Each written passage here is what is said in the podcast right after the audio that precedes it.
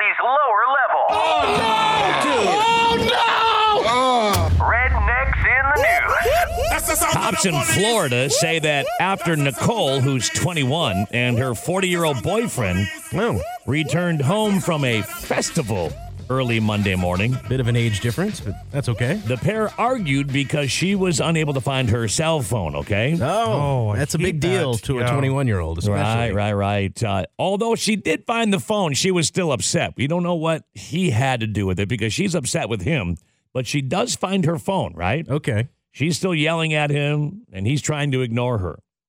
Well, he turns his back to her, and Hmm. she began to slap the victim on the arms and the back and kind of biff him in the back of the head. Okay. He told police that he was getting excited because he thought she was just being rough, like, you know, 50 Shades of Grey and all. Yeah.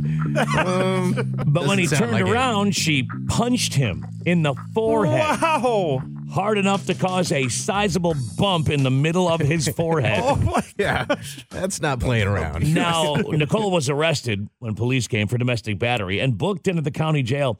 And the best part of this is her mugshot. Yeah. You know. She still has flowers and roses from her face being painted Oh, From the Oh, at the festival How embarrassing for her.